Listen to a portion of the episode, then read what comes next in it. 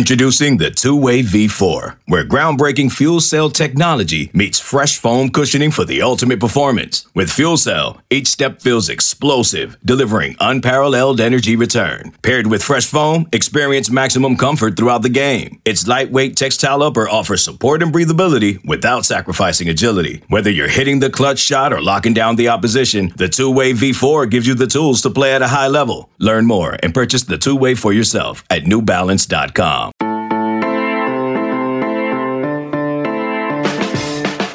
Tennessee football is fun again. Good morning. It is Wednesday, November tenth. You're listening to the College Football Daily. My name is Trey Scott. We're about to bring in Wes Rucker, reporter, columnist, writer for Go Vols twenty-four seven, the twenty-four seven Sports Tennessee site. This is the most fun I've had watching a Tennessee Volunteers football team since Josh Dobbs, Space Dobbs, was out there. And I think a lot of Tennessee fans, and I live in Nashville, I know plenty of them, they deserve this after the Jeremy Pruitt years and after the transfer portal exodus. Lost twenty-five transfer transfer scholarship players. A lot of people thought six and six or five and seven. No one was really in love with the Josh Heupel hire. Here they are, though, five and four, chance to finish seven and five in the in the regular season. Yeah, I, I am chalking up this weekend's game against Georgia as a loss. The, the Dogs are twenty-one and a half point favorites. But this is a great story for Tennessee, and it deserves some attention from us, especially since we, we had Wes on a few times in January when Tennessee was getting ready to rid itself of Jeremy Pruitt. Of course, we also had on Tuesday night the college football playoff rankings for the second week, but those rankings were revealed between the, the two late basketball games, the Champions Classic basketball games, and for our own personal sanity, we're just going to take a week off from reacting to those because that happened late. So this episode is all about Tennessee, and I, I think it's really interesting for for fans of college football in general because, like them or not, hate them or love them, college football is good when Tennessee is good. And we're not saying Tennessee's like really, really good, but they are good and they are really, really fun. Here's Wes Rucker. Okay, Wes Rucker joins us right now. Wes, I'm going to guess that Tennessee is the happiest five and four team in college football. And I want to make it very clear. This is not a podcast episode that's going to do some sort of prediction on how Tennessee can beat Georgia or keep up with Georgia. This isn't what we're doing here. I just want to be fair because several months ago, we've had you on a few times during the whole Jeremy Pruitt Palace intrigue. And now that Tennessee's turned it around, I want to have you on to to, to gloat about it. Yeah, it's interesting. I mean, Tennessee is is definitely. Uh, it, it, I, I thought this team had a chance to be competitive. I thought it might be a six and six team. I had no idea that that Heupel would be able to get what he's gotten out of this team with the lack of numbers that they have. I mean, that they, they are, after they get through their first two inside linebackers, they're on, they're basically getting down to to, to some walk ons and stuff. It, yeah, they they played a couple games with a walk on right tackle. You know, they finished last week with their fourth string running back. And, and they're like, you know, they're backup tight ends because the other guys were all hurt. You know, at one point against Florida, I think it was, uh, they needed a big first down at some point in the game, and they gave the ball to a fifth year, like the sixth guy on the running back depth chart, uh, who came as a walk-on from a D three school, and he ran behind a walk-on right tackle, and they got a first down. And, and it's just, I mean, it's, I don't know that they can keep doing it forever, but it's it's been fun to watch. Hey, just got to get through the last month. So they lost about twenty-five scholarship players. I I couldn't find anyone in Power Five who lost more. That was obviously the big storyline for Heupel. And then, of course, the the bigger storyline for Tennessee was Jeremy Pruitt and, and the, the Heupel hire, which no one was really like super blown away by. But a question about the the players who stayed, Wes, what's their mentality? I'm just going to like imagine that you stay while everyone else leaves. It's almost like a big middle finger to the world. I'm going to play pretty damn well. I'm going to play for this team, for this program. You guys can go leave. You guys can all go to Oklahoma if you want to, but I'm going to stay here. Yeah, it's like, you know, you talk about adversity and, and perseverance, and we use these words a lot in sports. We probably use them too much because, you know, there's things like, you know, people battling COVID or cancer, like that's perseverance. These guys are playing ball. But in the sense of just purely athletics, there's not a lot you can throw at these guys that they haven't seen. I mean, they've, that old family, that old guy on Family Guy who's like, man, I've seen some things and some stuff. You know, it's kind of like that a little bit. It's like at this point, they're like, you know what? What are you going to throw at me, world? I, you know, how many coaches are going to be here? How many players are we going to have? Let's just go, you know, YOLO. Let's go do it. And and so I think it, it's been fascinating because those who stayed, I, I think Heupel knew when he got there that there was just not a lot of trust within the program. You know, they, they've been through a lot. Uh, they didn't know exactly what was going to happen. I mean, Hendon Hooker came just in January or December, and he came to play for Jeremy Pruitt. That's how sudden some of this stuff is. And, and so there was a lot of mistrust there, a lot of confusion. But Heupel and his staff, they sort of from day one were like, listen, we're not going to ask you to trust us. We're just going to show you. So we're not asking you for anything right now. Just show up to work. You'll see what we're about. And I think we can do some things. And in spring, it looked terrible would be a, a nice way to put it at times. Um, but they stuck with it. They believed in each other. They did some of those, you know, those old trust falls and those other little corny team bonding exercises. And they're a pretty tight knit group now. And they, they feel like that they can overcome things. Like last week was the worst their defense has played all season long, period, dot, end of sentence, end of paragraph, end of story. The worst they've ever played. They gave up a freaking fourth and twenty-four, you know, late in the game. And they had already been on the field for like one hundred snaps. And then it just, it seemed like Tennessee for years, that's a game that, well, that that's done. That happened. Now that's there. There's the, there's the catastrophe. It's over. But they got stops on the next four plays and won the game. They won a game when the opponent had six hundred twelve offensive yards, went twelve of seventeen on third down, did not punt a single time. They won the game. It's just, it's, it's, it's mind blowing how they're able to do some of these things. Oh, Wes, to be fair, those catastrophe games are when I always make sure to go to Go Vols twenty-four seven to read the, the Wes Rucker column. But you know what? You've been doing that for ten years now, so you deserve something good to write about. Yeah, I say all the time, it's like, uh, and I learned probably eight or nine years ago to never, ever say never on this beat and to never say that you've ever seen everything, because, you know, you go from like, you know, just think about the past couple of weeks, you go from Ole Miss to that. It's never boring. It's many things. It's never boring. Yeah, it reminds me of what the Florida State guys are going through too. I yeah, had Sinone on the podcast a few before the season. I was like, look, Brandon, the good news is you won't be doing the rock bottom column. And then they uh, they lost to an F C S team and he was doing the rock bottom column, but it, they're turning it around. So Josh Heupel, when they hired him, it was at the end of another one of those crazy coaching searches, Wes. What were your concerns about him at, at the time, and has he alleviated any of them yet? You know, I knew from the beginning that his offense was going to score points, because if you look at everywhere he's ever been, even at Oklahoma when they had some staff changes and he was let go, that offense wasn't bad. It was just okay. Every other year, except for maybe that one year at Oklahoma, his offense has put up stupid numbers. I mean, it, you know, he got to Mizzou and they went immediately from like in, in the hundreds nationally in offense to like thirteenth and then top ten and then like fourth. I mean, he, he and he had an N F L quarterback there, sure, but you know, he, his offense works. They they spread you wide, as wide as the field goes, but they mix that with a power run, a quarterback run, and they run more plays than anybody in the country per minute. I mean, they're the fastest offense in the country. I knew he was going to put points on the board. My question would be, for the long term, can he recruit at a place like Tennessee? And the jury's still out there. We'll see. Uh, but if not, can he develop players enough to go out there and, and really compete with, in the long run, with the Georgias and Bamas and L S Us and Floridas and that tier? Because if you go to Tennessee and you run the program competently, like you just go there and do a solid job, not even great, just okay, you're going to roll the ball out there most of the time and you're going to beat Kentucky, Vanderbilt, Missouri, South Carolina, that that that group of teams there, Mississippi State, that, that whole tier. The question is, you, you got to do your job well to go beat that next tier. And Tennessee had a long way to go to build depth, especially after getting decimated in the portal. And I just wondered how quickly could he build a roster that could play his style of ball and be competitive. And, and I I did not expect... I mean, even that Florida game, there's one fourth down play in the third quarter where they drop a touchdown pass on fourth down, just a wide open, beautiful play call. Callaway drops the ball, and then the game kind of spirals in the final twenty minutes. Alabama, that game is right there in the fourth quarter, and then, you know, it goes the wrong way, and Bama just kind of explodes at the end. But they've been, in every game they've played, I mean, they're, they're a five and four team that was a bit unlucky to lose to Pitt and a bit unlucky to lose to Ole Miss, and then maybe a bit lucky to beat Kentucky. So so you're looking at what they needed to do in year one.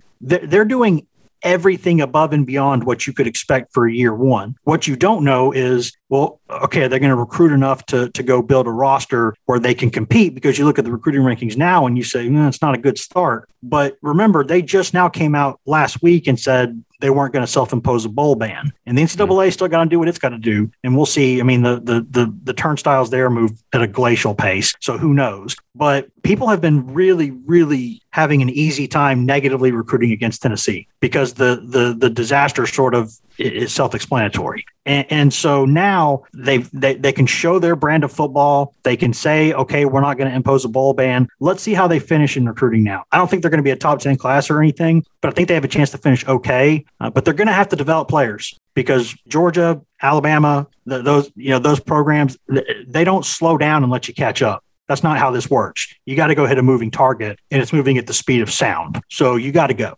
Yeah, the Vols right now number thirty-two nationally. Uh, more concerning would be twelfth in the S E C. Well, I mean, yeah, my hunch there would be I, I, like they they're hit, not going to finish there. They're not going to finish yeah, there. No, no, no. Like my hunch would be, Wes, that they hit the portal. You talk about the trust thing. I think they just need to show, you know, the Hendon Hooker situation to all the players that they're recruiting out of the portal, because when he left Virginia Tech, and I don't know if you've talked to him about this or what you've heard, but his situation with Justin Fuente was not cool. Like it, I, I thought, I thought Hendon Hooker was totally damaged goods, and they've turned him around not to just competent quarterback that he always had in him as a highly ranked recruit. He's one of the best quarterbacks in college football now. twenty-one touchdowns, two picks, and I wonder if he's ta- he's you know playing himself into an N F L future too.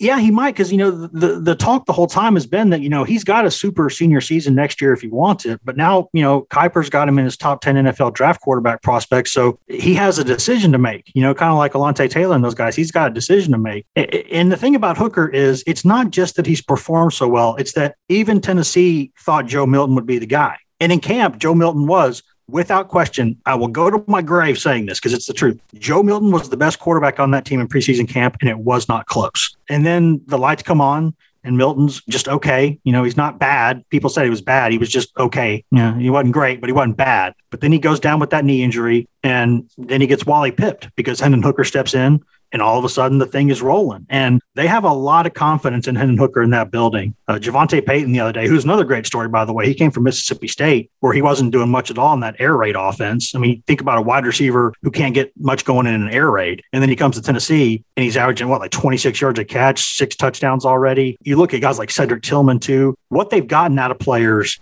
is they've gotten about as much juice as they could squeeze out of this. And Hendon Hooker, it's not just that he's a pretty good player. It's that if you hear people talk about him in the building, you know, they talk about him being one of the most humble, mature guys they've ever been around. And, and I don't know, I can't speak to his situation at Virginia Tech. I know he had a, uh, you know, the COVID scare that came up with like a heart issue that he might not be able to play again. And I know there were some issues there. Um, but since he's been at Tennessee, they've had absolutely nothing but not just good, wonderful things to say about him as, as a person. And I think that's that's what makes what happened at Virginia Tech so interesting, especially when you look at how things are going now in, in, in Hokie Town. So five and four, which already matches Jeremy Pruitt's win total in year one for him. We're not, you know, I'm not going to patronize anybody. I guess we'll say never say never about Georgia. But, Wes, it's looking like a very likely seven and five regular season finish with a chance to go win a bowl game. I mean, to, if you can go eight and five or even seven, and five, you know, seven and, you know, I don't know. Uh, if you can win one of those two numbers of games in your first year with twenty-five guys transferring out, with the N C double A hanging over your head in an S E C East, that's tough.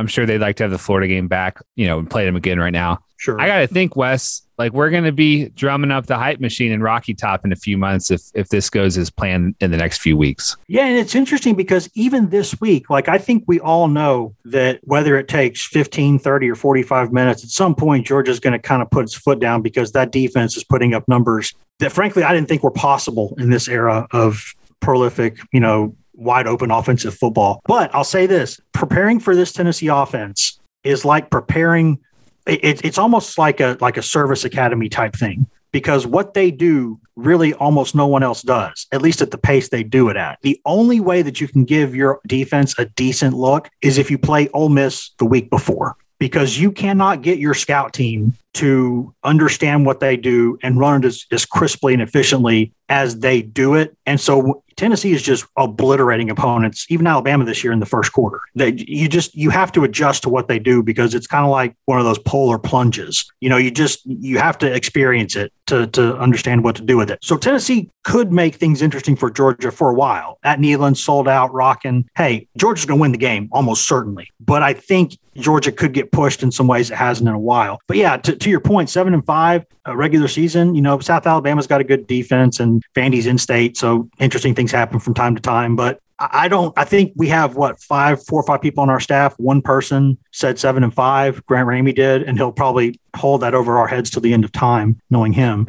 But the rest of us said six and six because it just felt like a six and six team, but not only to potentially go seven and five, but to look as exciting as they have doing it. I mean, you don't have to like Tennessee. You don't have to even like S E C football to watch their games and enjoy them, because they had against Kentucky, I think five scoring drives that were less than a minute. I mean, that that's like, it's a video game.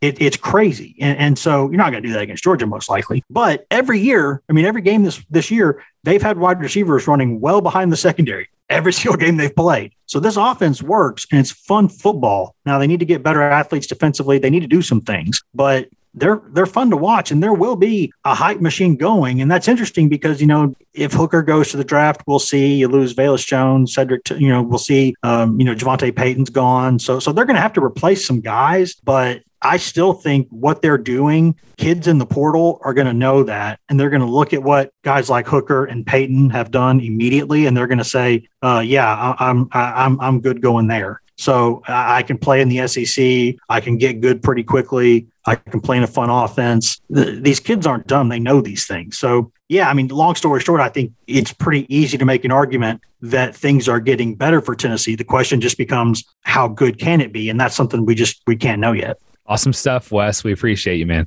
Anytime, Trey. You know that, man. Thanks to Wes for joining us. Follow him on Twitter at Wes Rucker two forty-seven. Interested to see how that Tennessee offense, which is twenty-fifth nationally in yards per play, fares against Georgia, which is, of course, is number one nationally defensively in yards per play and is the best defense we've seen in college football since at least twenty eleven Alabama. Our producer is Lance Glenn. My name is Trey Scott. Have a great Wednesday. We'll talk to you on Thursday for the next edition of the College Football Daily.